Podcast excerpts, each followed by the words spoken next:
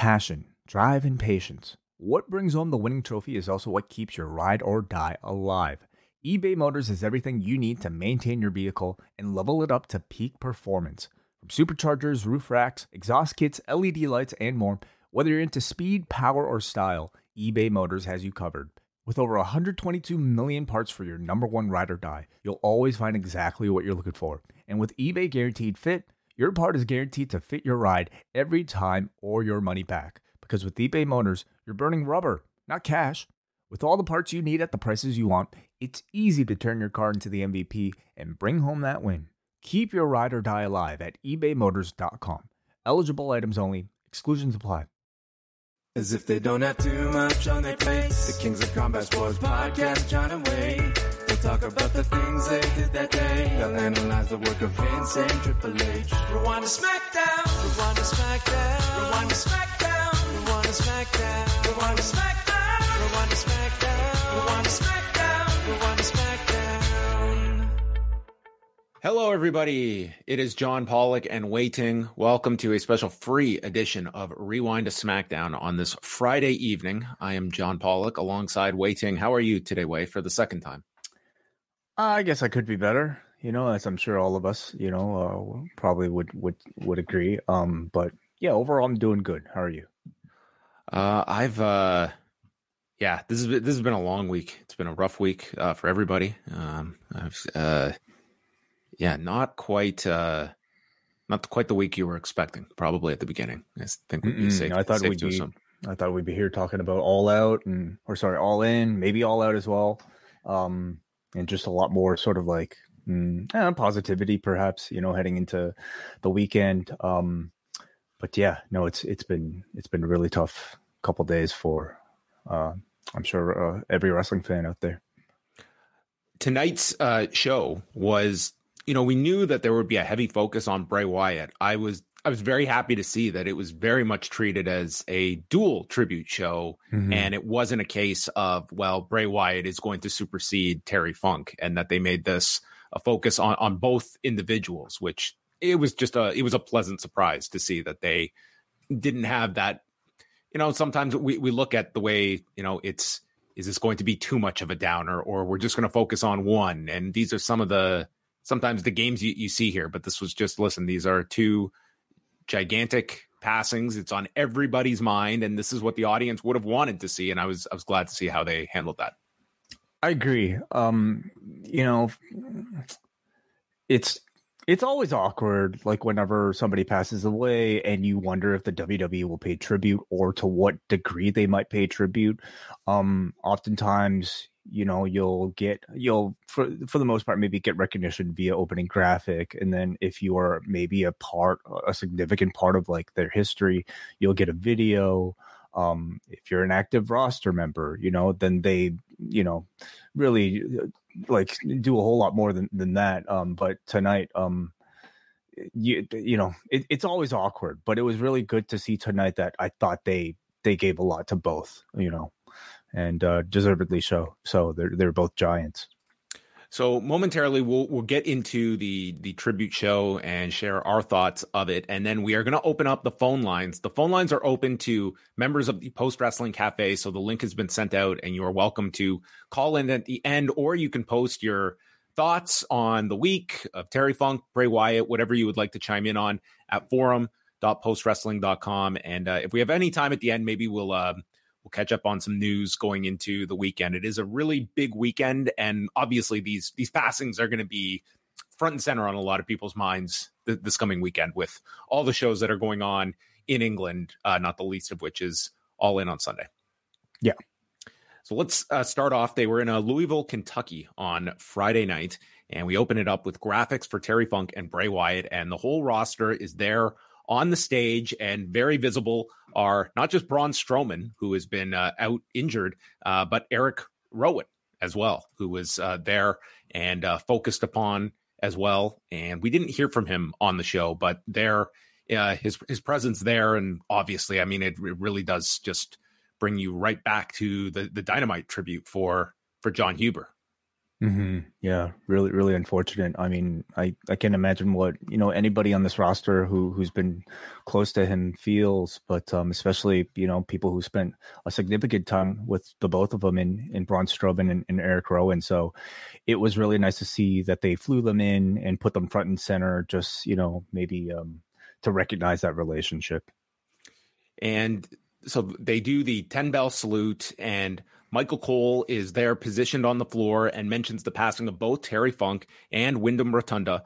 And they're going to celebrate their legacies tonight. And they uh, go to this uh, wonderful video for Bray Wyatt. And it starts off with a version of the whole world in his hands. And we get the whole career highlights of Windham Rotunda with, I mean, everything here, winning both versions of the world titles uh, the match with the Undertaker in 2015 at WrestleMania, and then uh, juxtaposing it with that moment at the Raw 30th anniversary special this year, where uh, Taker's in the ring and uh, whispers something in his ear, and the photos of his family, which were just uh, just tear jerkers to see, mm. and uh, and his speech that he gave last year in New Orleans on that first SmackDown after his return at Extreme Rules. So, I mean, this was just such a um, wonderfully emotional video that they had to uh, kick things off. And the audience was just chanting, Thank you, Bray. And they started singing and they dimmed the lights with a spotlight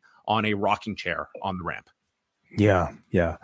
Um, you know, the this video production team that the WWE has are really among the best in all of television. And um, especially in situations like these, they always just manage to do an incredible job in a very, very short amount of time. This was 24 hours they had to get this. S- same with the together. Terry Funk video, you know, um, got that thing right up there and just did such a remarkable job. Um, so just kudos to everybody involved with the production of this. And I thought a very man touching several moments beyond that with um, the, the whole uh, ten bell ten bell salute and then just the, the focus of the rocking chair. I think um, what I especially loved about about the video was that you had, of course, you know, sort of like a retrospective of like his highlights as an on screen character, but then they had a moment afterwards, um, basically a good chunk of, of the video where it was recognized that it was him being out of character. They had photos of him behind the scenes watching, you know, back footage with uh, Rowan and, and, and, and Harper. Um, High fiving uh, guys in the gorilla position and yeah stuff with Vince McMahon and with their dad, you know, um, with, with his children and and JoJo, of course, and and that that it, like that's that moment. I'm sure, like like a lot of people just you know, it, it, I'm sure like it broke me, you know, um, it, it was incredibly touching just because we're recognizing this is not just the loss of a professional wrestler, but the loss of a friend and family, family member for a lot of people. Yeah. It's, um, you know, you, you really did, um, like obviously you're absorbing just the, the gravity of this young man's loss of life.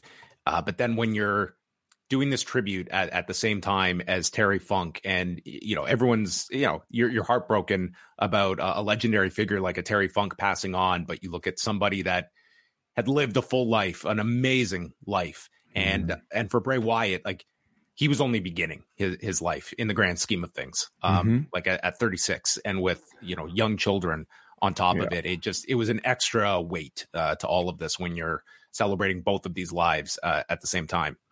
Mm-hmm. And throughout the night, we can kind of just uh, summarize, but they were uh, showing uh, various tweets from all different um, people throughout the company and industry going in and out of break. And they had various clips of Bray Wyatt, complete with the QR code that would take you to the full video of the segment that they were showing. And it was like one last time you got to like quickly grab your phone for a Bray Wyatt clip to see where it would lead you.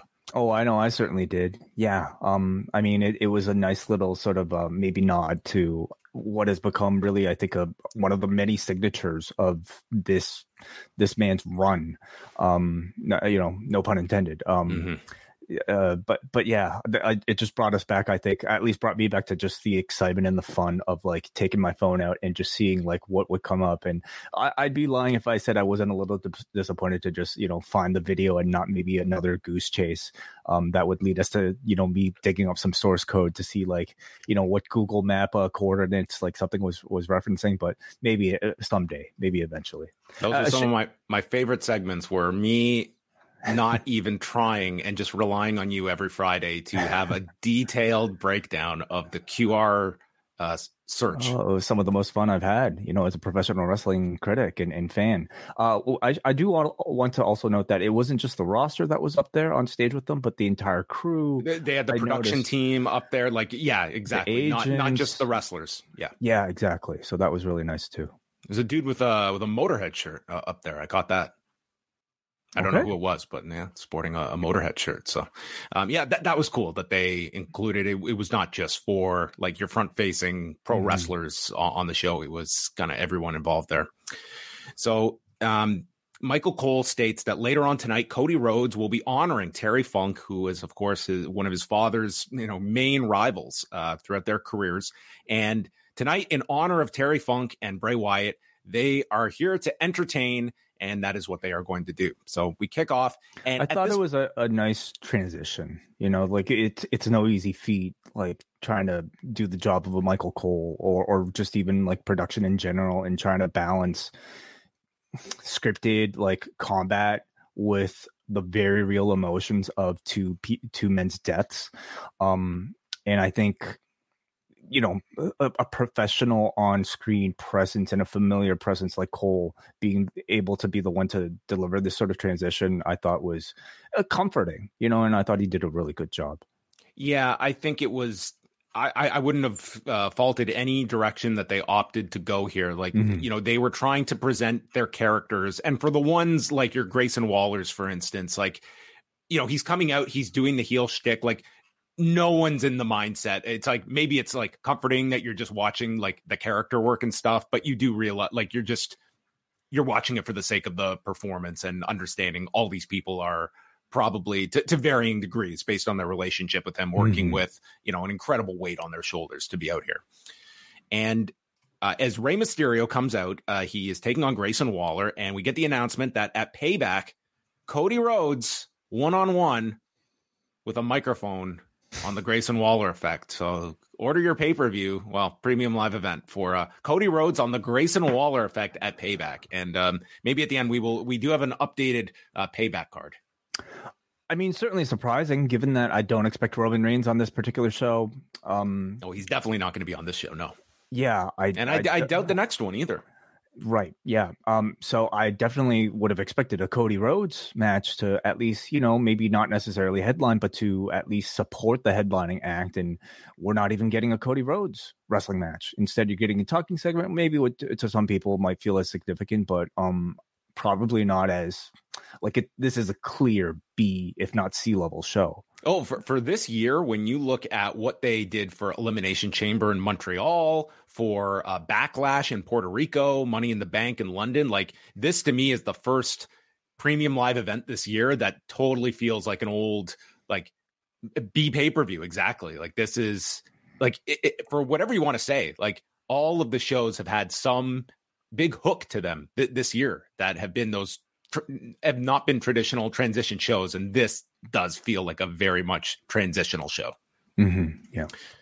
So Rey and Grayson Waller, Waller uh, knocks Rey off the ropes, and Arana sends Waller into the barricade. They go through the commercial break, and uh, Waller goes into the post uh, with the shoulder, and Rey hits a seated senton and a satellite DDT for a two count, and then Rey um, does a Bray Wyatt style senton to set up a 619. And then Austin Theory interrupts, coming out to his music. We get the roll up off the distraction, but Rey kicks out. So Santos Escobar gets involved, but Theory chop blocks Santos's knee. Theory is then nailed with a baseball slide drop kick. Waller gets involved, and in the end, it is Waller um, that is super kicked by uh, uh sorry Escobar super kicks Theory, and Waller takes the six one nine and a springboard splash as Rey pins Waller in 11 minutes and 52 seconds. And then there's a shot like Rey's got the United States Championship. I'm like, oh, he's uh, he's stolen Theory's belt, and then I realize, oh wait, this guy is the U.S. champion. So yes, there you go. I've uh, I'm updating uh, my reference point here. Um, mm-hmm. But yeah, Rey gets the win, and we're going towards Rey and Theory. That um, not the hottest match going into uh, Payback, but nonetheless. It's really not. Um, I, I mean, I really just see it as a, a, a, transition, like you said, John, or maybe just a backdrop to the Santos versus Rey feud, which they seem to be a, at least cooling off a little bit for now, just to kind of build up to this. It like it seems like at least for this week and certainly into next, we're getting Rey and Santos perfectly happy on the same. They, they, are doing the tag next week, so you could always mm-hmm. do some kind of angle going into the pay per view. But um, I think they're going to slow burn it. You know, really like show them on the same page together, and then at some point you might just get a, somebody snapping somewhere. Yeah, I, I, I still like the idea of eventually like Santos like gets these wins together and he challenges Rey, and Rey just gives the the explanation of like I just I can't fight you. I've already lost my blood. I can't lose another one. Um, sure. and that sort of precipitates the uh, the reasoning for Santos Escobar to turn. And you've got a tangible reason that some can sympathize with, and mm-hmm. you can also see Rey's side uh, to it. But uh, that seems to be the most intriguing direction, and you can do that. I, I think it does help to have a title. Um, for if they go that direction, you you should have something at stake. Definitely. Um. So you know, this is like a rare Grayson Waller match. I feel at this point. Yeah. I mean, we he had the Edge one that was pretty big. Um. This guy doesn't win a lot. Well, I, I don't know if he necessarily needs to. How how would you assess like his in ring thus far? Have you seen improvements since the NXT days or a regression? What do you? Feel? I don't think he's had the chance to have a big match yet on the on the WWE stage. I mean, maybe the Edge one would be the mm. one the from Madison Square Garden.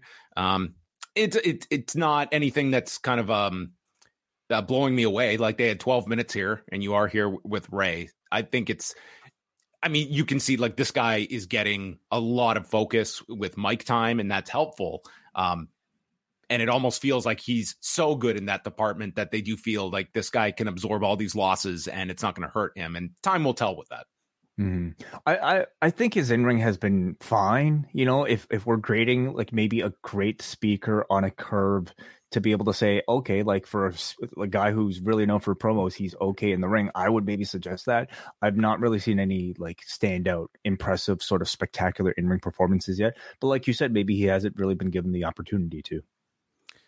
Uh, they one of the clips here did, did this appear for you where th- there's a Bray Wyatt clip with yeah. his laughter, but the video is not not appearing. So it just you're hearing him, and it's it just had to have been an error because the announcers never made reference to this, and I guess you were supposed to see this video, or it was airing before the commercial break, and anyway, yeah, I'm guessing it was just a technical hiccup mm-hmm. where like we heard the audio but didn't see the video, and they just you know moved on to the next thing.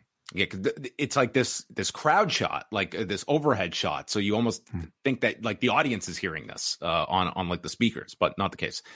Um, Cole mentions uh, we're here in Louisville, Kentucky, the home of Ohio Valley Wrestling, and Bray Wyatt was not in OVW, but did get his start in Florida Championship Wrestling with you, Corey Graves. Like what a segue! Yeah, I didn't know exactly what the point of this was, maybe other than than to just set up Corey Graves to say something about Bray. It's like you guys were in developmental, and this place used to be developmental, but not where you guys went to developmental. yeah. Yes, Michael. Yeah. We did. And mm-hmm. um, that was Graves' chance to speak about FCW and uh, Windham bringing a smile to everyone's face. As Graves kind of explained, it was um, I guess not not always the, the most uh, enjoyable place to be in uh, FCW. So Windham was a ray of sunshine. Uh, we had highlights of Zelina Vega's two wins over Iyo Sky this summer that have set up this title match for tonight. If I, anyone, I had no idea this was actually a threat that they were building. I mean, I don't but, think they were either. This felt like a happy accident that they were going this direction, and someone pointed out, "Hey, do you realize she's two and zero oh against Iyo Sky from prior to SummerSlam?" Hmm.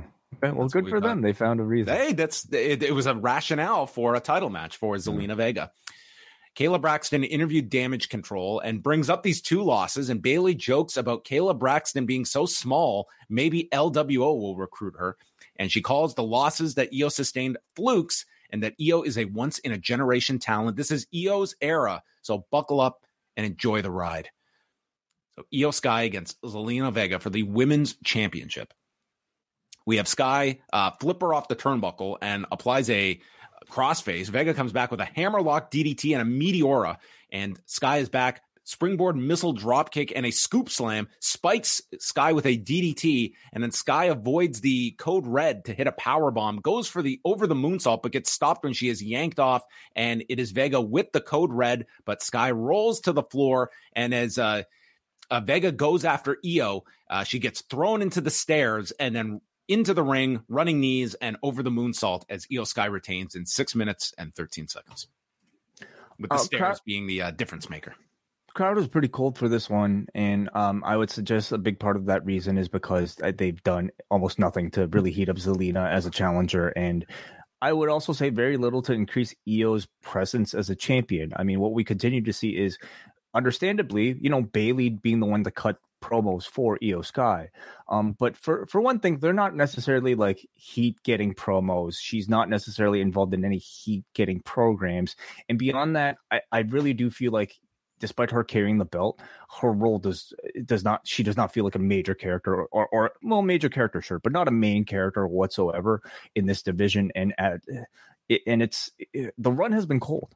Um, so I also wonder if like you know this match might have been better served in a market with a bigger Hispanic audience that might have gotten behind Zelina even without a significant build, uh, like the way they did, you know, with the Rhea Ripley match, of course.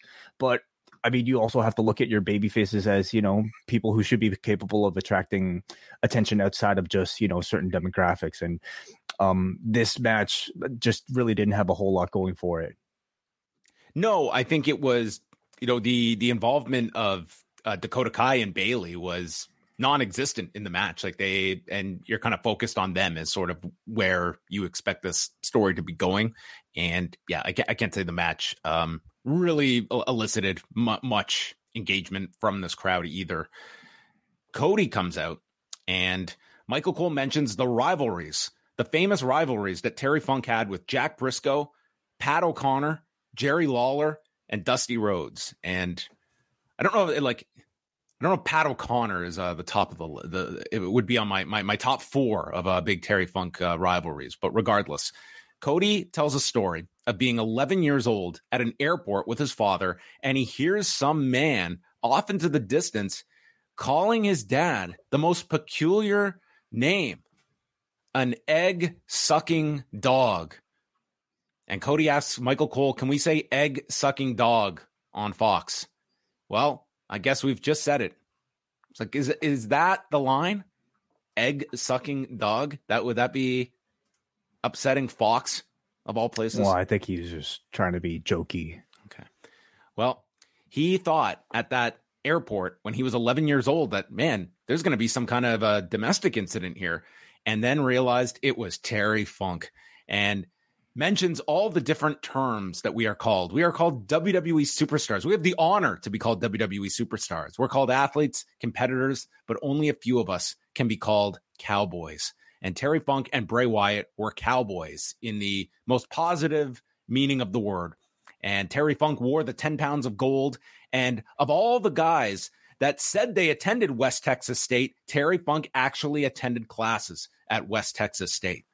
I don't know if this was a maybe a, maybe a, a jab at like uh, Stan Hansen or Tully Blanchard or Ted DiBiase, but um, there Terry Funk was attending his classes. Are there a lot of West Tes- Texas dude. posers out there? Oh, posers. I mean, I I don't know what the I know a lot of them played football, but I can't confirm how many of them were going to like um English lit um in between practices. And he mentions how Terry Funk has been a constant for 50 years and was constantly changing. And he mentions about you know legends giving the rub. And terry funk wasn't someone who just lifted one or two talents throughout his career up to his level. He did it with an entire company in reference to ecw and they throw to the video package on terry funk and this features uh, many comments from different legends uh, his his feud and friendship with Mick Foley, going into the Hall of Fame in 2009, and Jerry Lawler calling him the greatest of all time. And as a tribute to Terry Funk, there is going to be a Terry Funk hardcore match coming up next. Uh, this was more than what I was expecting, you know, um, especially like even before the the the um the, the um you know terrible Bray Wyatt news. Um, I because like you know at this point Funk has been so far removed from his WWF runs and has never really I would say been defined by his WWF runs. Um, I expected like the most I expected w- was a video. They didn't just have you know the the video; they had Cody Rhodes come in here and basically like deliver almost like a bit of a eulogy, you know, at least uh, on a big platform here. And Cody, I thought, did a great job. You know, there's really probably not one person on this roster I you could uh, imagine like doing as good of a job as as Cody here. Um, he you take your guy on the current roster who might maybe have the closest personal connections, at least you know in terms of a last name, to Terry Funk, and he just so happens to be an amazing promo. He just so happens to be your top baby face and a proven rating straw, and you put him out there to just simply speak. And I I thought he was wonderful here. They showed a among the clips here coming back was uh, Bray winning the the title from at the Elimination Chamber. That was in 2017 from AJ Styles, and that sets up the hardcore match, the Terry Funk hardcore match with the Street Profits against Butch and Ridge Holland and Butch is going after Ford's ear. Um, I think the the ultimate uh, tribute here should have been Butch going for Montez Ford's eye and Montez yelling, "My eye!" No. Yes. Cole Cole mentions how when I was growing up, all I got was Vince McMahon Sr.'s WWF. So I only heard about Terry Funk through the magazines. And when he came to the WWF, I was buying tickets like crazy to go see Terry Funk in 1985. And this may be completely true, but I never believed Michael Cole. Hmm. I just, I never? You know, like, really? this guy's just completely making the story up. I mean, I, I'm, I'm sure he's fibbed on air plenty of times, but I, a story like this almost feels like too random to, to just make up, you know, for what? It's just Michael Cole. It's just uh, over over the years. I just his his sincerity. I, I sometimes I, I, don't know. I don't know if it's a, if it's a legitimate story. Maybe I, it is. I, I, buy that he bought a ticket. I maybe, mean, maybe he was into that Terry Funk uh, Junkyard Dog program. And he's no historian. Like I think we all recognize that. If anything, I don't know if he was that much of a fan. You know, well, when he started. That's why I say like I can't even remember this guy. In how long has this guy been on our TV? Twenty five years. I can't remember him ever saying growing up watching wrestling. I've never heard him talk about wrestling. I mean, you could have a spurt of interest in professional wrestling to the point where you might ask your parents to buy tickets to go to a show and then never watch it for, you know, until until you get employed by the company. Yeah, but he said he was like buying tickets here when he was like 19 years old to go see Terry Funk. How many he, tickets? He asking his maybe parents. he maybe he meant at one time he bought a ticket for himself and a friend. Okay, because there's nothing else going on. And buying Two the tickets. magazines, he was buying all the magazines. He was getting the after mags. I'm sorry. I just I, I mean, don't eh, listening to him talk about this. It's like Bjorn Rebney talking about oh all my old pride all, all my old pride tapes I've got in the garage. All my VHS tapes. Of One day I hope you get to interview Michael Cole, and I want you to quiz the man. I need I need to you know the, the this I will. I'll, I'll, sniff test. I'll ask him about the whole Backlund reign. We'll see how how much Vince Senior he was watching during during that period. Ridge Holland spins Butch onto his shoulders as a weapon. Uh, this being a, another tribute spot here with uh, with Terry. They they could have just used the ladder here. Well, that's what I said. Okay, so there were a few um um like funk tribute uh, spots, like uh, uh Butch doing the spinning toe hold, and then this mm-hmm. like ladder spot, and they received no reactions from from a no. crowd, and and it does kind of just recognize like help like let us all remember that most of this crowd probably hasn't watched much of Terry Funk. Dude, it was very know? clear when Cody said the egg sucking dog line. Like mm-hmm. it, like this was an audience that was not familiar with um, yeah. Terry Funk and Dusty Rhodes, or just stuff that like another generation of an audience, I mean, instantly would have reacted to. And it's completely understandable. I mean, you know, like even on the WWE, like he was, he's, it's been 25 years and, um, I don't even know how maybe you know big those runs were compared to what he's really made his name as um you know in, in, Japan or like outside of the WWE so completely understandable but it using an actual ladder would have definitely gotten a bigger reaction than you know doing this. And there was no excuse well there was no excuse for them to not use any other weapons in this match yeah, I mean, I just I looked at this. I'm like, there's nothing holding you back from like doing like the legit spot, and it's going to translate a lot more. And double, even if people don't get the reference, they were going to react to a ladder just getting spun yes. around like this. my other point to this as well, when you're talking about you know an audience reacting to, like a few years ago, maybe a show like a SmackDown show in the middle of the summer maybe it's drawing like five six thousand people and you're getting your more dedicated fan base like mm-hmm. they are appealing to like lapsed fans, maybe new fans at this point, when you're drawing, they might have hit 10,000 tonight in Louisville, Kentucky. And when you're going from 6,000 to 10,000, those 4,000 fans, like that's like you're, you're going outside your regular bubble when you're seeing the expansion of audiences. And, and that is going to be, not a, not Terry Funk experts that are no, coming it's a lot of families with a with a lot of young children. I'm sure you know that that probably weren't buying um, you know Japanese tapes and they and they none of these uh, extra four thousand fans uh, wrote for six hours today, and by the end they were up to 1977 and just under like realizing what what am I in for? This is the most daunting task I think I've ever undertaken. Well, you must have loved the spinning toe hold then. It was great. It was it was a wonderful spot.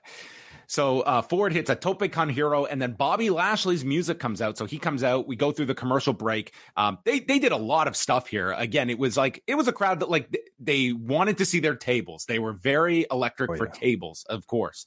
Um, but man, the Street Profits hit a blockbuster to Holland off of Dawkins' shoulders. Butch did a number of great saves in this as well, and then Butch pulls the table out. And as he's yanking it out from under the ring, it hits Bobby Lashley, and that's it. He's pissed. And the table goes in the ring, and Holland does a Samoan drop DDT combo. Butch snaps Dawkins' fingers and places him onto the table. And as Butch climbs up, Lashley knocks Butch to the floor and nails him with this spear. This was a great looking spear, but the the level of a spear now it belongs to Bron Breakker, who is just like destroying dudes in half with his spears on NXT. And then Ford kicks Holland and the Street Profits hit their new finisher, the Revelation, which I mean, it's pretty much a 3D, except mm-hmm. it's like a reverse neck breaker coming down as they did it through the table. And Dawkins is like. is doing the sky high. That's right. Instead of like just the um I mean mm-hmm. it's it's kind of similar. Yeah. It's just like you're turning your Devon does like a flapjack, but yeah. Yeah. Mm-hmm. So they win with the revelation in 12 minutes and 34 seconds. And uh, yeah, the Street Profits get the win. And uh, th- this was a good match. I mean, it didn't like the audience was like up and down for for different spots, but I mean, I, I thought these four did pretty pretty good job. I think it was a good like basic like uh, it was a good wrestling tag team match, it was a terrible hardcore match. And I think that's really what held them back. You know, the fact that they tried to label this as not just a hardcore match, but a Terry Funk hardcore match. Okay. Like we didn't get Which, any. By the, by the way, and I, I, I fully admit, like I'm just immersed in all this stuff. Like that was also something like he did not want like hardcore for him to just be associated with like exactly what this was, like just your tables and chairs and stuff. It well, was this much- wasn't even that though. Uh, it was so maybe maybe they were paying tribute to the early version of Terry Funk where it was only technical wrestling, you know. I mean, I don't know what exactly they they were going for. Okay, but I thought it was poorly conceived, especially when you're trying to convey to the audience that this is a hardcore match. And when you say it's a hardcore match, then everybody is going to expect weapons, and they're certainly going to expect tables. And they waited way too long to answer the "We want tables" chant. I know that they had a big spot planned here with Butch and, and Bobby Lashley, where he's supposed to knock into him with the table. There is no excuse for them not improvising or at least like designing this match to have that spot earlier. So you at least get those chants out of the way and you can use the table teases throughout. There's also no excuse to not use more than one table in this hardcore match. It's not like you you know this it, the match ends with the table break. And beyond that i i think this could have used a lot more weapons and just like crowd engagement in general. Instead all the is, good wrestling is this the first hardcore match that didn't have kendo sticks in it I think so. Yeah, no well, garbage let's, can lids. Let's give that a point. Okay, that that deserves an applause. You know, this was a ter- like man, they they could should have went exploding barbed oh, wire. Okay, no branding iron on fire. Of course, yeah. Like you know, dumpster off the ramp. Like you know, you really pull out the greatest hits if they're they're really doing the the like. Maybe an all in, um, we'll, we'll, we'll finally get some. We'll get some of those spots. But yeah, this was a bad hardcore match. Period. And, Exploding and barbed wire death match. Yeah, all those, uh, uh, um, you know, Onita whatever runs out. That's it. Yeah. Covers Butch. So yeah, yeah. The big spot here was Butch pulling a table out, and it and it like hit Bobby in the shin. It was a nice gesture, but it really worked, you know, to the detriment of of of the crowd and and and this match itself. Um, And by the way, we- are the Profits and, and Lashley like heels this week, or, or, or are they baby faces? What's they're they're deciding. They're deciding their fate. Got They're it. not they're not Okay. quite sure where they're heading yet. Uh, there was a Firefly Funhouse, the very first Firefly Funhouse uh, clip that aired. This was from April of 2019, uh, and then we had uh, the the tweet from John Cena uh, that we went over on on today's show, and then other memories from Natalya, who noted going trick or treating with uh, Windham when they It's were kids. Wow, that's really incredible. I mean, because yeah, I guess like Would one of them have dressed up like? Imagine if Natty dressed up as IRS and Windham dressed up as the Anvil. um yeah, could have worked. Could have. Um, then we had TMZ Sports catch up with the Miz, who is just going through his like his patterned insult of LA Knight. He's a fad, just like Napster and Vanilla Ice. Like he just keeps going further and further back. We're gonna get a Rick Astley uh, comparison one of these Hmm. weeks, and. Sure. If LA Knight keeps disrespecting me, he's not going to make it to WrestleMania in Philadelphia. What a plug he got in.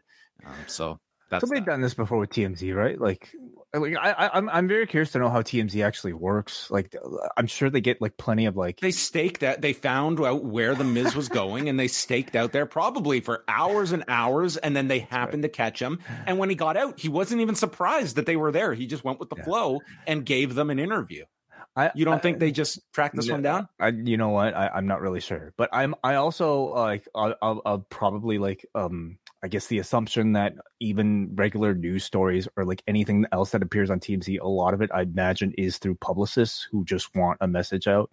So they'll be like, "Hey, uh, just you know, like this guy's gonna come out," and then you just you know be right there and ask them this question and blah blah blah.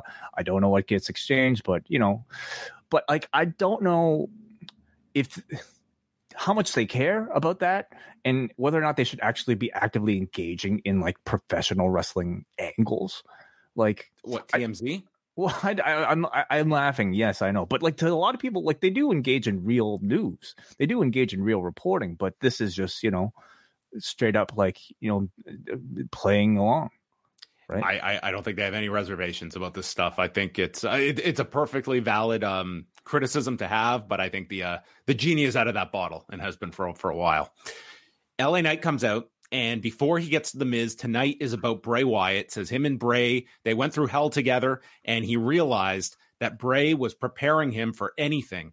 And he said how his heart breaks for his family, but all of all of you here can feel the spirit of Bray Wyatt in this building. And he thanks Bray and then goes into his promo on the Miz. States that him and Bray they were not best friends, but you know Mhm. paid tribute to the guy. And then it's uh, just flipping it over to the Miz and calls it the same old tired material about being a fad. And if he's a fad, he's fine with that because the Miz wasn't even a fad.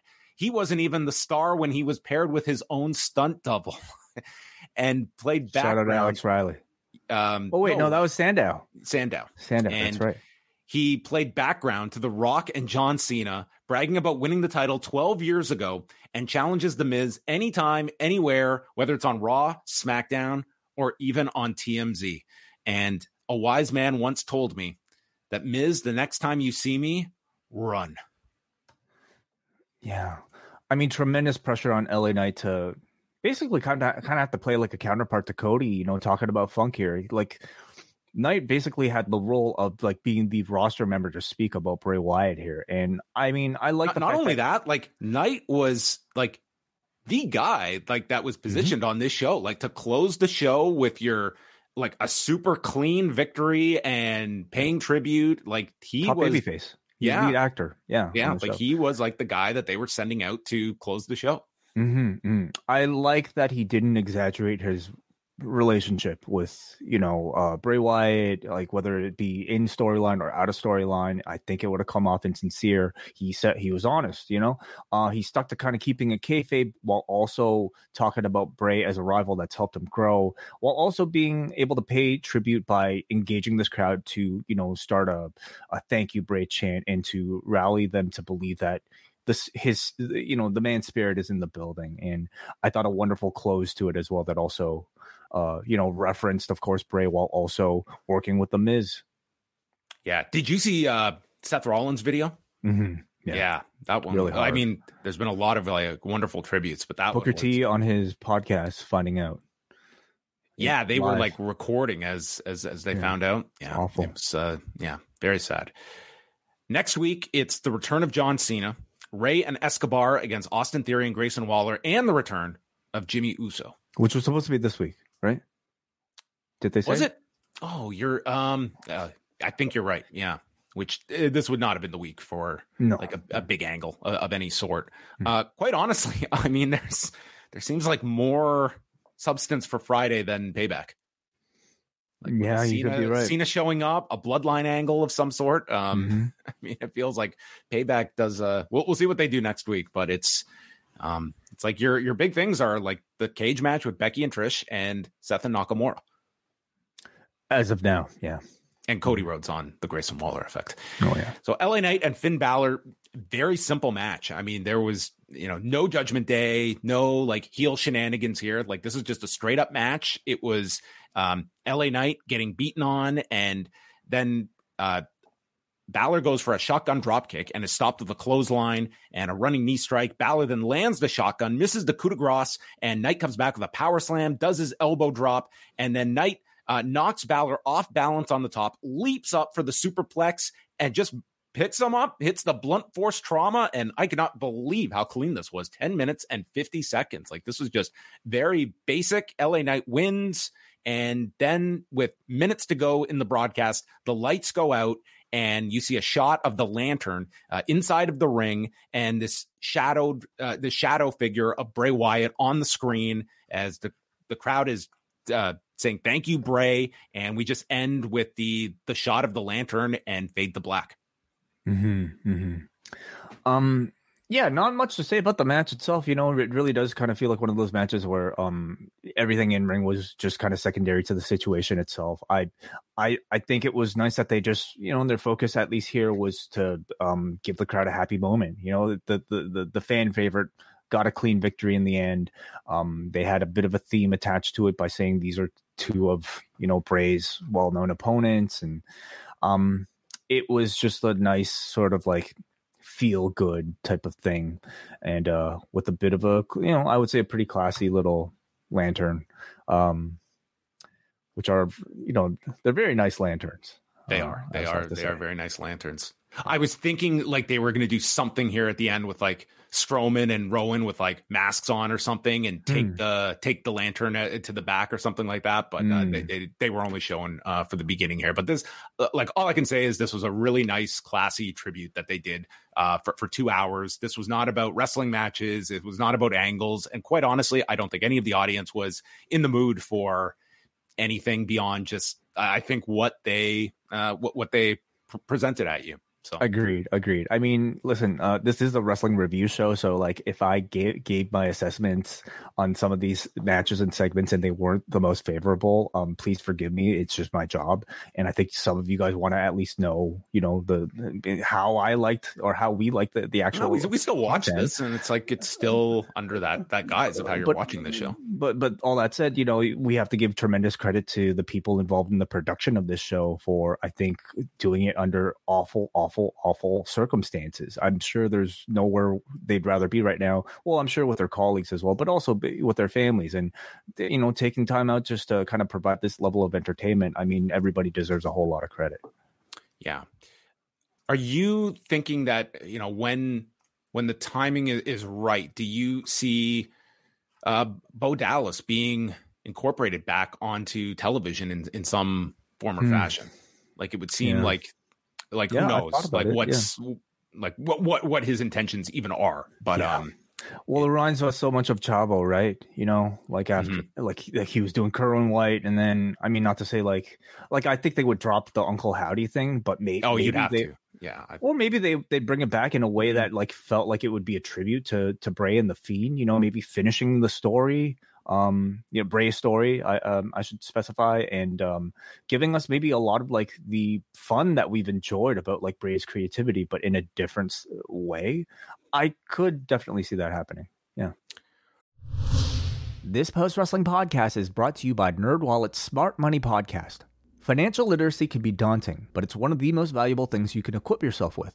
On NerdWallet's Smart Money podcast, their trusted financial journalists offer easily digestible, conversational discussions on topics like balancing your portfolio. If you think an ETF is one of Cena's five moves of doom, this show might be for you. Planning for your tax bills this April, so you don't have to worry about a visit from Irwin R. Schyster.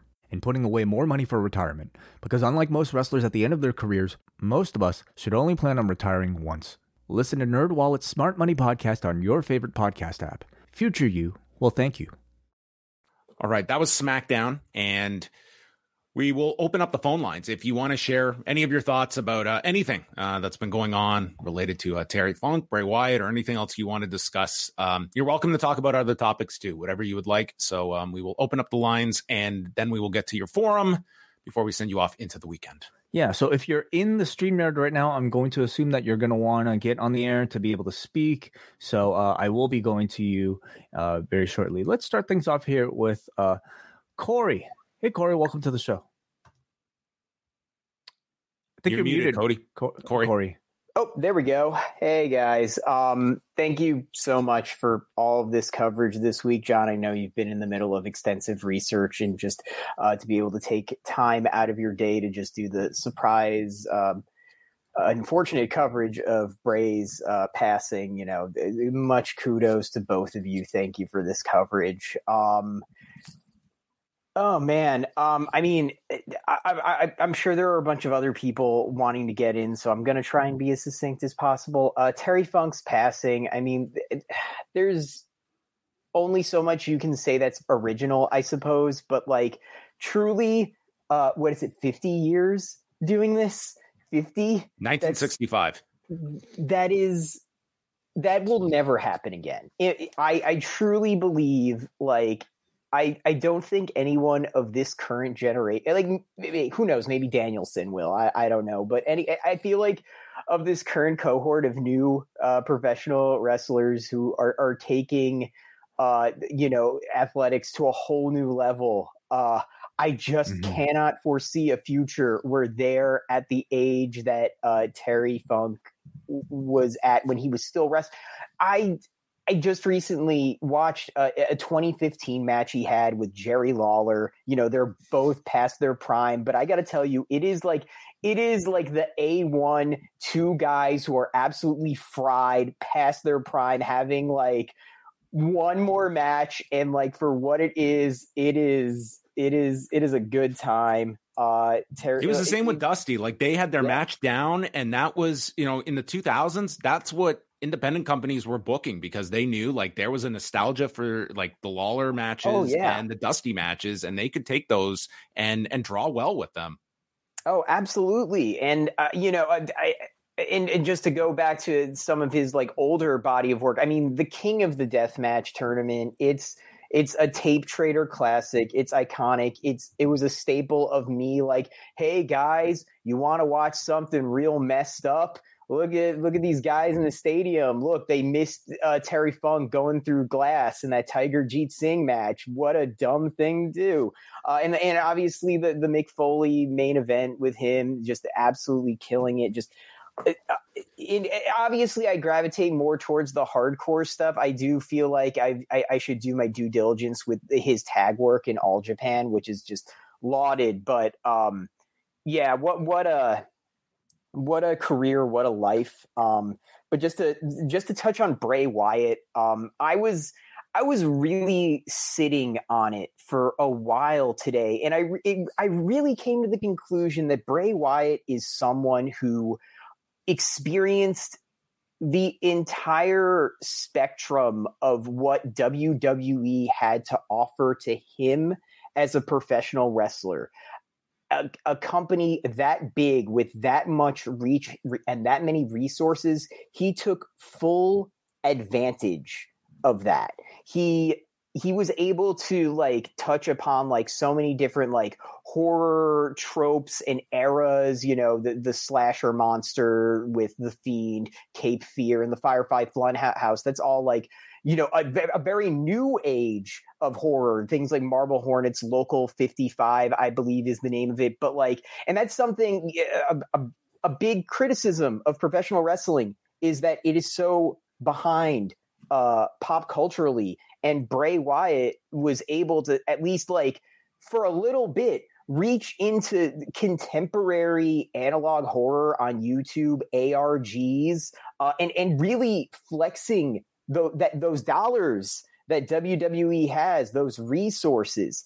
Um, but at the same time, he also experienced uh, you know the pitfalls of WWE, that being the creative bottlenecks that exist, uh, the ever changing plans on a day to day basis. I, I he you know you for every uh successful uh you know follow the white rabbit you have your uh what is it the house of horrors match you know you have your uh, projected bugs onto a ring at wrestlemania he truly experienced everything and I mean everything that you could get from WWE, his highs, his his lows. He took advantage of it all and was. And I, I realize this is a bit of a hyperbolic statement when I might say this, but he he was also like sort of the biggest victim of the system from an administrative perspective. Um, and it, it's it's it's really something I think that people are going to dissect for years to come, just in terms of like his ambition, his vision, and what in hitting your head against the wall of like a publicly traded company. Um, mm-hmm. really just uh, really one of a kind in this mm-hmm. industry. Mm-hmm. And I do hope we get more Bray Wyatts, and I do hope that we come to a a place where where art and capital can coexist and make some interesting professional wrestling. Um, I'll leave it at that, guys. Have a good night and thanks again. Very Thank well you, said. Thank you, Corey. Uh, and Corey, actually, I've been summoned oh, by yeah. the host of Postmarks who would actually like to get in touch with you. So do me a oh, favor and, yes. and drop me, me an email, uh, either on Twitter or Patreon or wherever you want. Okay. Um, yeah. I will. Drop, drop, uh, I will, me a, a, message with your email. Is okay. I, I will. Uh, I'll message you on Patreon. Uh, thanks, guys. Thank Have you, a good Corey. night, Corey. Thank you for calling. Always appreciate your calls. Uh, thank you so much. All right, let's go up next to Hansi. Hey, Hansi, welcome to the show. What's going on, man? What's um, what's this backdrop? Look at this. Like it's not dark. Whoa, it's not. Look, look at this leather couch. Lights are on. Hansi, look at you. Did you just win the lottery? No, no, no man. I just uh, I, I, was or I was in my room enough, like already tearing out the whole day because of. I don't know. This, this one hit me. I, the last time. I is, is this your interview section for Dark Side of the Two Thousands? Were you interviewed for the, no, the episodes no. on the Shock Jocks, and this is where they set you? No, no. I, I actually wish I was. I mean, I, I was better than a lot of the other uh, some of the people that were on there, whatever that they got. But no, it was. It was are those are those on in Canada? By the way, the the two thousands ones. I I saw them, they're in Crave, I, right? I, I, could only see the '90s ones. Are, are the 2000s up there? I used uh, a VPN to watch okay. it on the Vice channel, uh, so that uh, okay, you know, that's what I thought. Nord, Nord, NordVPN, by the way, of course. No, of course. uh, yes. No, but um, no, you know, I, you know, I, I, but no, I, I did, but they were telling me because I, I found out because of you when you were going through it. So I, I didn't know. I actually liked it a lot. The I've been watching the whole series actually now. Uh-huh. I thought the I, I, thought like a, a, lot of it's pretty pretty good though. So I think I they did one on TMZ just for way. Okay. Yeah, the TMZ one is the the the, T, the TRL one is actually probably one of the better ones yeah. that I've seen. Like that, that the one. Dark all look TRL. Like what, what, what what is the dark? What can there be dark about? Well, it, it, it was more, it, it, was more about like it actually reminded me of how like like it's like the, the exact setup of WWE. Basically, the early '90s were like a downtime for MTV programming, and it was like a bunch of stuff that they're experimenting with. And then during like '97, they started doing like TRL and it started out like bare bones type of stuff. And it talks about like how just the, some of the crowds got out of control because a lot of celebrities started coming through and Mariah Carey like almost got naked on it and they couldn't control it. And then they go into like some of the VJs who were like just regular fans who are dealing with like the new internet of, of, of dealing with creep. So a lot of the stuff in the 2000s, it correlates now because it's like on steroids now with like social media and all that. So that's what I actually enjoy about the 2000s one that, you know, but the 90s one, I've seen a couple of those. Those are pretty good as well. But um, I, will I'll say this. Um, um, again, I, I, this is like probably the death that I took um harder than I took Bobby Heenan's death. I, that that one made me tear up. I, I, again like I've become so like I hear everyone dies every single day. Plus the last decade of like nonstop trauma porn on your on on your on your you know timeline with like nonstop deaths and all that kind of stuff. So I thought like I've been like you know, and then I have my coping mechanism mechanisms to deal. I can't deal with death all the time, but this one actually made me break down and all that. And maybe because I relate to like you know maybe of, you know I kind of look like them a little bit, and I also like have the same mental health struggles, and I know how it is more like messed up when you're in the industry because there's probably a lot of mental health stuff that people don't realize. Not to say that anyone who's a regular person who has mental health issues that like you're less than or anything like that. I just I just look at on the industry. It's like a cutthroat game, and like you know, like somebody like like you know gutting your creative ideas and you're already insecure being in the in the entertainment space like it could really do a lot to you and it feels like bray was one of those guys and like i used to like love the guy's promos but then it's like he was like the prime example of somebody who would cut like a really scathing promo that would make you go, wow, this guy's gonna deliver. But then when your booking is not there and you don't deliver, then it's like your promos lose wind. And I felt like certain times he would have that. I hated that because I saw so much potential with his feud. Like, you know, like, dude, like that Wyatt and Shield feud is still like one of my favorite things in the 2010s. You know what I mean? Like, he, even the promos with John Cena were awesome. You know what I mean? And, and then the Undertaker stuff was pretty decent. Like, I just thought he did some pretty decent work. Probably one of the more creative minds, and I you know I wish I could have picked his brain, but you know what I mean, like maybe another lifetime or something like that. But I just want to say RIP plus Terry Funk. But I I'm glad I wasn't. The, um, I didn't watch WCW, but I'm glad that my experience with Terry Funk came in because when I got into wrestling in the in the late '80s, there'd be like a video store where like a, a family friend would record some of these Coliseum videos or compilations, and so throughout 1987, 1988, my parents would rent some of these older videos to us to catch up on the war to settle the score and all that. And I remember seeing Terry Funk and Hoss Funk, who was Dory Funk, obviously. And I saw him like, you know, like be this larger than life heel, feud with Junkyard Dog and Hulk Hogan. And I thought he was like one of the coolest dudes, even though he was a heel.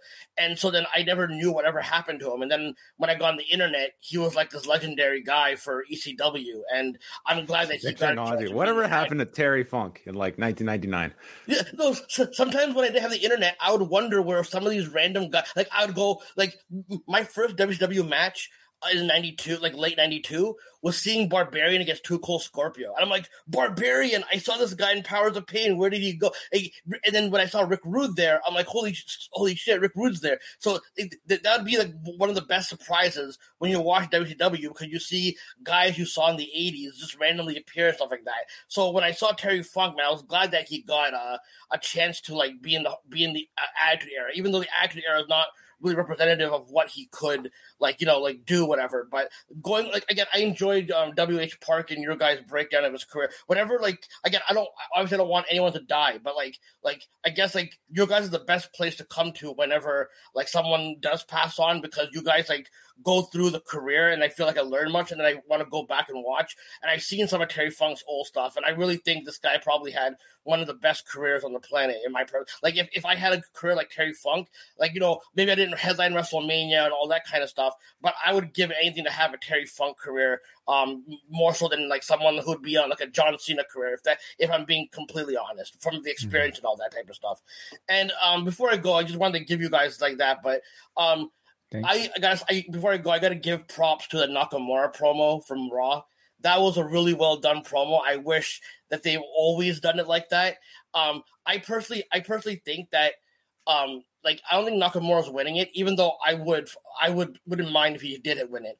But now that they're bringing up Seth's back, I personally think that this will be like an ongoing storyline, which will then maximize when like maybe Gunther faces Seth Rollins and he just demolishes Seth Rollins back, where like you can do like a, a stretcher angle or, or, or maybe almost retirement type of angle that you get this classic '80s beatdown. You know what I mean? So I do think it will lead there. It, but if they are going to push Nakamura, I would hope that um, Nick Khan.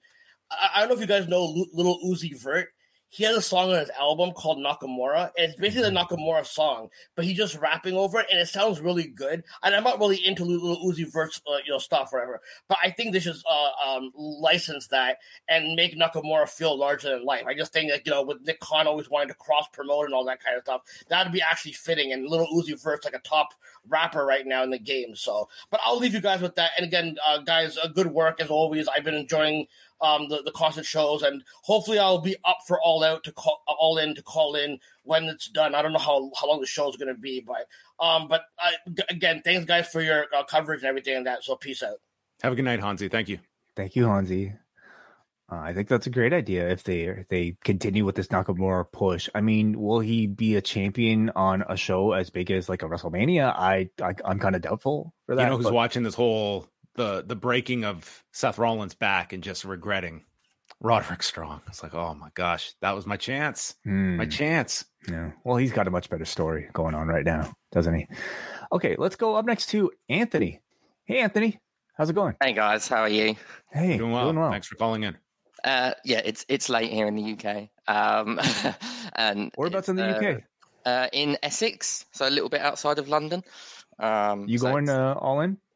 I am. I am. Okay. Uh, seats way at the back, um, but it should still hopefully be really good. So we're looking forward to it. Amazing. Um, yeah, so I thought I'd up. stay up tonight. No, thank you. That's right. I thought I'd stay up tonight for the show anyway with Bray. I, don't- to be honest, I haven't got too much to say on on Bray and Terry. You guys have sort of said it all. Um, I was kind of like, yeah, utterly shocked. Obviously, um, I, I didn't see much of Terry in terms of Bray. It was a huge shock, um, and not just as a performer, and I guess as you guys said this as well. But like, I know my son is going to be up in two hours. Um, two years old. So as a 36 year old, sort of quite new father, um, look, it it's tough. That's the hardest thing I think to kind of kind of swallow. Mhm. Um, but yeah, Yeah. you guys have sort of said it all. I think the other thing I wanted to actually talk about was about the two guys that sort of cut the main promos tonight. So with with Cody, I've been actually I've been a big fan of Cody since dashing Cody Rhodes days. So I'm a little bit biased to be honest, but to be honest, before his return, I'd kind of given up on WWE to some extent, and I just think his obviously in ring he's he's amazing as well, but his mic skills, I know in some spheres people might see him as almost too polished. If you know what I mean, I think a, a while maybe in AEW people thought he was a bit insincere, Mhm. um, but I just get emotion. I get emotion from this guy. I ca- Yeah. Maybe it's just me. I see him walk into the ring, I'm already feeling emotional. It- Mhm. It's I just know he's. I, I- know he's been talking almost about nothing recently. We've seen that with no sort of major program, but I could kind of Mhm. I could listen to him forever. Um, I know tonight was an emotional subject, obviously, but you could hear a pin drop. He just commands that attention, I think, with with everything he says. So um, The the, the Yeah. transition from like AEW's promo Cody Rhodes to WWE promo Cody Rhodes is really interesting, and I'm sure one that I'm sure you know Mm. a lot of people could study and, and maybe speak on um in, in more eloquent ways than me. But something is very different between those two, and he really just has, I think, perfected or maybe fixed whatever issues there were with his AEW style, you know. And maybe it's just the, the crowd is is a, is a bit of a different crowd too, and he's catering more towards this crowd as well. Um, but he's he's really, I think, at you know, final form right now is what I. Yeah, yeah, this is this is peak uh, Cody. So yeah, I, I think he should be winning winning the title, and I think. Uh, I guess I guess at Mania is what we're looking at, but I think and the only the only other thing I was going to add was then LA Knight, um, a little bit different. I think tonight you could tell he was a bit emotional actually, so not not as clean maybe, but that almost worked. I think in his favour for that. Absolutely sort of stellar promo, like you said. He there was kayfabe in there, but he paid tribute to a guy, a feud that you know, however you argue it sort of went, it did actually help LA Knight grow his presence in the company. That's what drew him to me. Actually, was I'd never seen him before, and actually the stuff he did with Bray really, really drew sorry drew me to him. Um, so big fan, big fan now. Chills with this sort of final line that he gave, and I know, I know he's not young as such, and uh, but I think with guys like him and Cody as kind of two amazing baby faces, which WWE have for years just struggled with, like. I, I couldn't imagine how many times a few years ago where the baby face line was, oh, he's here to have fun. Like that was all it was, Mhm. basically. It felt like. Um, I think with these two guys and others that have come through, to be honest, recently, maybe under the Triple H regime to sort of drive forward, I'm enjoying the product more than I have in years. It's a hot product right now. Uh, and I think if you've got these two guys and others, then yeah, they should be in a good place for, for a while Mhm. to come. How excited are you for All In? I'm excited. I'm excited. Look, the card uh, again, AEW for me, again, maybe about two years ago, I was the opposite where I loved AEW. Thought it was maybe during the pandemic stuff, I thought it was incredible. And WWE, I was like, this is rubbish. Um, I just thought, I just wasn't. I was, I would watch. Then I'd have said I've watched AEW forever. I'll never watch WWE again. I'd be happy. I've not fully flipped. I still enjoy AEW. I watch it most weeks. Um, I'm looking forward to it in terms of there's some guys that I've obviously never seen before live. Um, Kenny Omega, massive fan. Again, these are guys. Again, I've only really watched WWE in my time, so some of these guys are, new to me. But also seeing people who I saw live, say 20 years ago in the UK, Chris Jericho being there is, is amazing. Um, and so I'm excited. Christian is another guy I'm really excited to see because he seems to be on fire with his stuff at the moment. Um, uh, so yeah, I think the quality will be amazing. I don't know how long this show is going to be. Got to try and get home from Wembley at some point. Um, but and the main event, the main event, I'm really excited for because I think they've done a great job with those two guys, and it's just a really interesting dynamic. So um, yeah, we're we're really excited for it. Going to get down there with two of my mates, my brother and, and my friend, um, and there'll be a couple of other mates there as well. So look, it's huge, Wembley.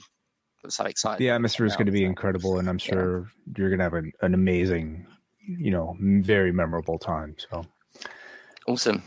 Get some sleep, man. Guys. Yeah, I know. I know. I should go now. I'll get my two hours in. Thanks All a lot, Anthony. Enjoy Thanks, the show guys. on Sunday. See you, Anthony. See Cheers, hands. Bye. Anthony staying up just to, you know, uh, get his phone call in. So thank That's you very much for that. Right there. Uh, let's go up next to D Llama. D Llama, are you there? If you are, the please unmute yourself. Um, no. Yeah. He's been in this room like this entire time, and so I'm not really sure if he's actually here to call or if he's maybe fallen asleep. Um, looks like he's not around. So Oh. Uh, tried with the Dalai Lama. Um, he is. I guess that's a bit available. of a dilemma for us. Yes, it is. Let's go up next to Muggin, who is here. Hey, Muggin's Muggin. always awake. Uh, you gotta, uh, uh, yep, unmute your mic. What's on your mind? Hey guys. Anyway, before I start, John, I just wanted to, I just want to say thank you for your for your coverage over these last couple days over Bray Wyatt and Terry Funk. Oh well, it's not just me, but thank you, thank you, yeah. Yeah, this is to all of you. This, this yes. is to all of you. Man, it was. I mean, it was. I mean, SmackDown was quite it was quite a, it was quite ready to get through. I mean, oh, I was uh, my earliest memories of Terry Funk were back when I started watching. I was eight. I was eight years old, and my first memory of Terry Funk was him and Cactus Jack taking a ride in the dumpster off the mm-hmm. stage. That was my earliest memory. And by you know, I I wasn't really aware of like you know of of other promotions outside of like you know the big two. I mean, I, I wasn't really. I found out much later after the fact of how influential Terry Funk was to a lot of people. But yeah, it's it's it's just wild when you can take you could quiz 10 different people about when they first came into contact with Terry Funk and you could get anything from this is the guy that headlined the very first All Japan card. He headlined the first ECW pay-per-view. He he did like a 10.4 rating on NBC with Hulk Hogan. He was doing XPW in 2000 in the 2000s and he's doing like a one night stand pay per view. Like you're just you're never going to see a career that had so many different stops like that. Like that ties in so many different decades and ties in like he's he's the link from a johnny valentine to the insane clown posse. Like it's just it's it's wild when you look at the names of the the multiple generations he interacted with. And um as far as bray wyatt goes i was 22 years old when i saw him for the first time and I'm and uh, and I'm 32 years old today.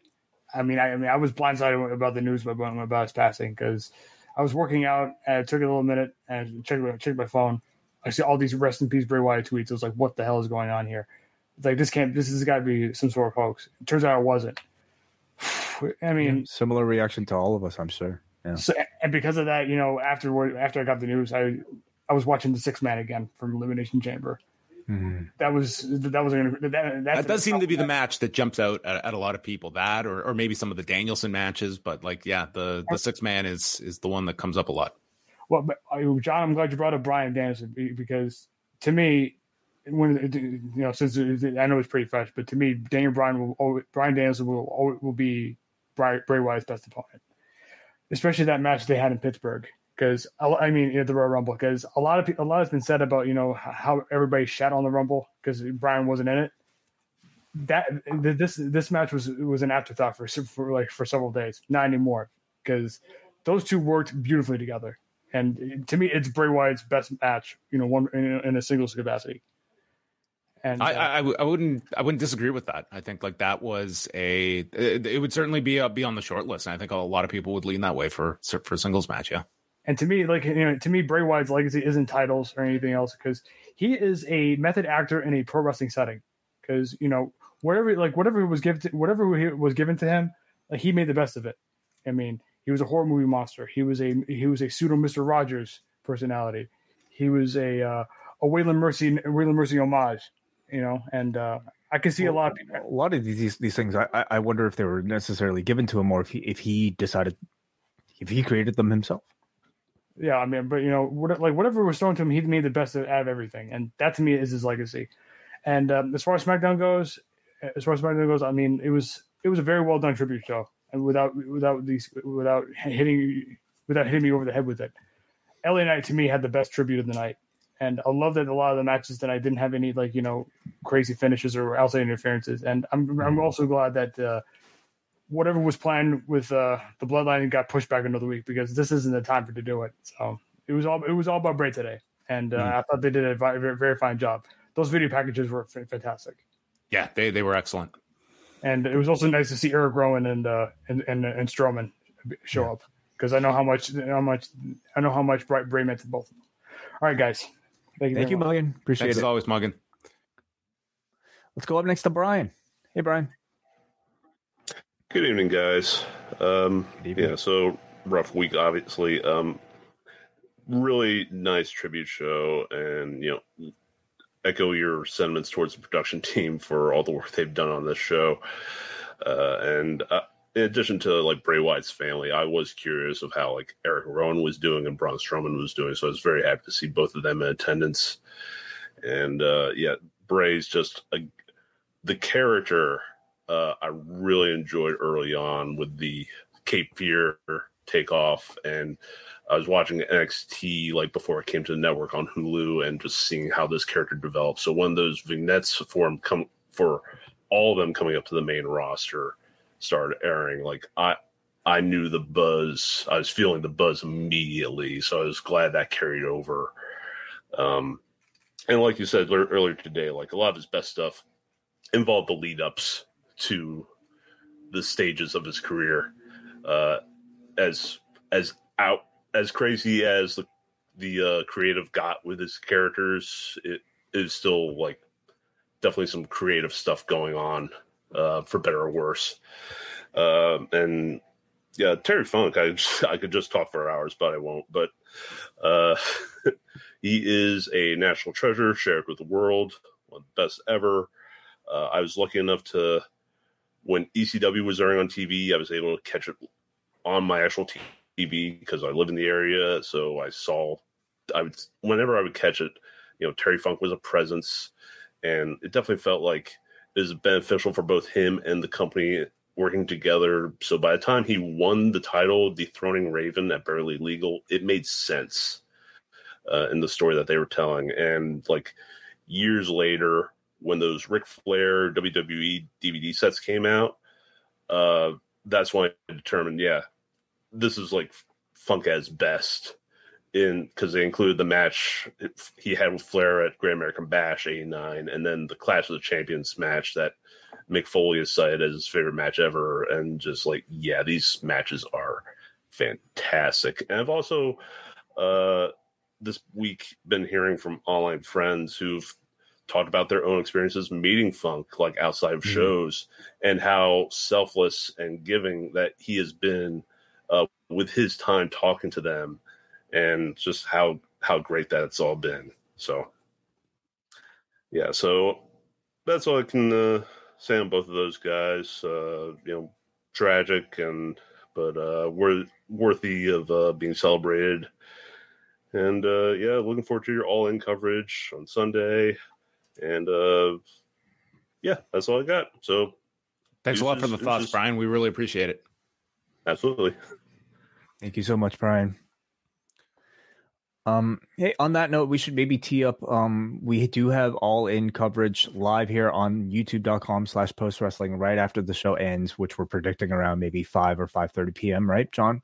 Uh, I'm hoping. We'll see, right? So we'll be here doing the show live and again taking our patrons' calls right afterwards. So do check us out for that. Uh, on top of that, we have the latest edition of Postmarks coming out at postwrestlingcafe.com too. We've got Bruce and David talking to Mark Polisel of C4 Wrestling. So looking forward to that on uh, postwrestlingcafe.com, all available for free. So uh, shall we get to some written feedback? Yes, we'll start off with Saeed from Vancouver, a beautiful and moving tribute package to kick off the show. I was holding it together until they showed him with JoJo and his kids, and I broke down. He was definitely one of a kind and loved taking risks for the name of in the name of entertainment. Think if I had to pick a favorite Bray moment, it would have to be the Miss Teacher Lady promo. How he took the crowd from chanting what to them cheering for him and singing along. He really do, did have the whole world in his hands. Going back and listening to the return promo after Extreme Rules 2022 really does hit different now. Amazing tribute as well from Cody for Terry Funk and another amazing tribute video by WWE. Thanks for the special episode earlier. Rest in peace, Windham Rotunda and Terry Funk. Forever and always follow the buzzards. We go up next to Manny from Pacoima, who says, I decided to skip tonight's SmackDown, and we'll probably watch the tribute video if I ever, ever feel like I'm ready to watch it. Bray Wyatt, if I could sing his praises, I'd be here for hours and maybe even longer than that. As Husky Harris, I was immediately drawn to him and wanted to see him succeed in WWE. Once Bray Wyatt was born, I became a forever Firefly. Through Bray, I found my voice. I found a confidence. I was aspired to be like him, and I wished I could speak words as easy and poetically as he did. When Mania was around the corner, I was excited at the chance of being able to see him wrestle live, hoping for the chance of being able to meet him one day, hug him, and tell him how thankful I was that he was sharing his art with us. As I read the tweet from Triple H, I immediately broke down, crying for someone I've never met but felt like he knew me. There was still so much he had left to teach his children, so much love he had left to give to his family and friends. A piece of him has been etched onto me forever. Thank you, Bray, for saving me. And he has a quote here if you need me, I ain't hard to find. All you got to do is look up in the sky and follow the buzzards. Fly forever, Firefly. I'll miss you deeply. Time is on my side. Well, thank, thank you very Manny. much, uh, Manny, as well as uh, Saeed from Vancouver for uh, your memories, for your thoughts. Uh, obviously, yes, it's been a very difficult week for for everybody, and uh, and we thank you for uh, for listening and, and sharing your uh, memories and thoughts of Terry Funk, of Bray Wyatt, and uh, we're going to wind things down, but uh, as Wai mentioned, we are going to be back on Sunday after All In. Um, also going down this weekend, we should note is the uh, the Rev Pro card that is um, quite the loaded show on Saturday. That's on um, on Rev Pro's on demand site, and uh, among the matches, it includes uh, Michael Oku and Trent Seven for the undisputed British heavyweight title, Shingo Takagi against Will Ospreay, Zack Sabre Jr. against Ricky Knight Jr., Tomohiro Ishii against Luke Jacobs, uh, Flash Morgan Webster and Mark Andrews of Subculture defending the Rev Pro undisputed British tag titles against the Velocities, uh, Paris De Silva and Jude London. El Phantasmo teaming with Katsuyori Shibata against David Finlay and Gabe Kidd. And uh, and then uh, others on the card include uh, Leon Slater against Dan Moloney, uh, Kosei Fujita, um, a six way scramble match. Um, it's a very loaded show that Rev Pro uh, has uh, going on. So that's going to be on their uh, Rev Pro on demand site that they will be streaming it live uh, if you want to check that out. But very good chance that the match of the weekend could end up being on this show. Not bad for an indie. No, no. Um, help Will Ospreay put his uh, stepson through college. That's right. Yes. By tuning into the indie uh, on on Saturday, and then uh, Impact actually has back to back nights, Sunday and Monday in Toronto. They've got their emergence card where uh, Sanada is not working Wembley Stadium. Instead, he's going to be uh, at the Rebel Entertainment Complex. Yeah, just as legendary, I would say. Mm-hmm. Yeah, they're doing a rematch with Trinity and Diana Purrazzo on that card. They've got the the eight man tag with uh, the uh, Alex Shelley, Chris Sabin, and Kushida with Josh Alexander against Brian Myers, Bully Ray, Lio Rush, and Moose. And on Thursday night, I went to the Demand Lucha card, and Alex Shelley, like he's he wrestled uh, Aramis on the card, which was a really really strong match. But Shelley, who is like the squeaky clean like legend on Impact, like babyface, played total asshole heel. Dude, he was so great on this show, like so dismissive and just man, like his heel work, I was just I, I, just thought he was excellent on the show. I'm like, this this Alex Shelley um has a lot of legs as a heel uh, on on Impact that I think would be just great, and it just like hits you out of nowhere on this independent show. So uh, anyway, um, they're bringing in a Psycho Clown from uh, Triple A for their next show in October as well. Wow. Okay, how'd you like the show overall? The demand lucha card it was mm-hmm. uh, I, I, will fully admit my mind was elsewhere uh, d- during this show mm-hmm. i was uh, i, I was uh, furiously going through uh, all that was ahead of the uh, the mm-hmm. hours and days to come but um they it's still a, a, fun show 10 bell salute right they did a they did a, a 10 bell um, in memory for both Bray Wyatt and for Terry Funk at, at the start of the show. So that, that was very cool. But yeah, they had uh, Sam Adonis was on the show right after doing the uh, the Triple Mania card a few weeks ago, uh, working babyface on, on this show. Black uh, Black Taurus was on the show as well. Uh, these are always fun cards in Toronto. Like the crowds are man, they get like super heated for everything. They're really fun shows. So um, and I and I got to hang out with uh, WH Park and uh, Rob Bihari. I got to introduce WH wow. and Rob Bihari together, and uh, I think they hit it off. They were uh, those two, two peas in a pod. I mean, I don't know about their um, necessarily uh, compatibility and taste in professional wrestling, but as as people, I'm sure they would more than get along. Yes, I sat down like the, these two. I think uh, I could just see the the very very similar uh, taste yeah, is what, what I, so. I took from that one. All um, right. By the way, uh, I know we had been promoting the All In like our re-upload. Um, with these shows, you know, be, being um, put on the free feeds, I, I I think we could just maybe you know write that off um, with with such close proximity. If you do want to listen to our old AEW, uh, sorry, not even AEW, All In review from 2018, uh, just simply scroll down in your podcast feeds and you can find it for, for yourself right now, or uh, just go to postwrestling.com and type in All In review, and you should be able to find the link there. Yes, the, there's no shortage. Um, also, lost in the shuffle this week. We did do a rewind away covering the Royal Rumble from 2008. I, I swear it feels like a week ago that we recorded the, the show. Mm-hmm. I had a moment today. Sometimes you're you have to stop and pause to think like what day of the week it is. I had a moment today where I literally had to think like what month it is. Yeah, yeah, I know. Um, it's it's we have collision as well, of course. Um, collision starring Zicky Dice on the Go Home show. Uh, I did not realize. I have not read uh, uh, spoilers, so Okay, so yeah, that the true go home show to, to Wembley coming up. I think we can put out one spoiler that we do have another match for All In with they, they did do uh, set up Hook and Jack Perry for yes. Sunday, so not holding off to Chicago for that one. So I guess we're up to I think that's eleven matches if my know, it's correct. Yeah. So long show is what I'm trying to say. Yeah. So, so uh, five o'clock we'll hope for. Who yeah. knows what time we will be on live? As soon as the show is over, we will be up within five to ten minutes. Correct. Yeah. Uh, but uh, as well, collision course with John Cena and, and Kate from Montreal. I'm sure those two will have plenty to say about uh, a lot of the uh, unfortunate news this week as well. So uh, let them get caught. Uh, get, let you guys get caught up on the final final destination before All In on Sunday.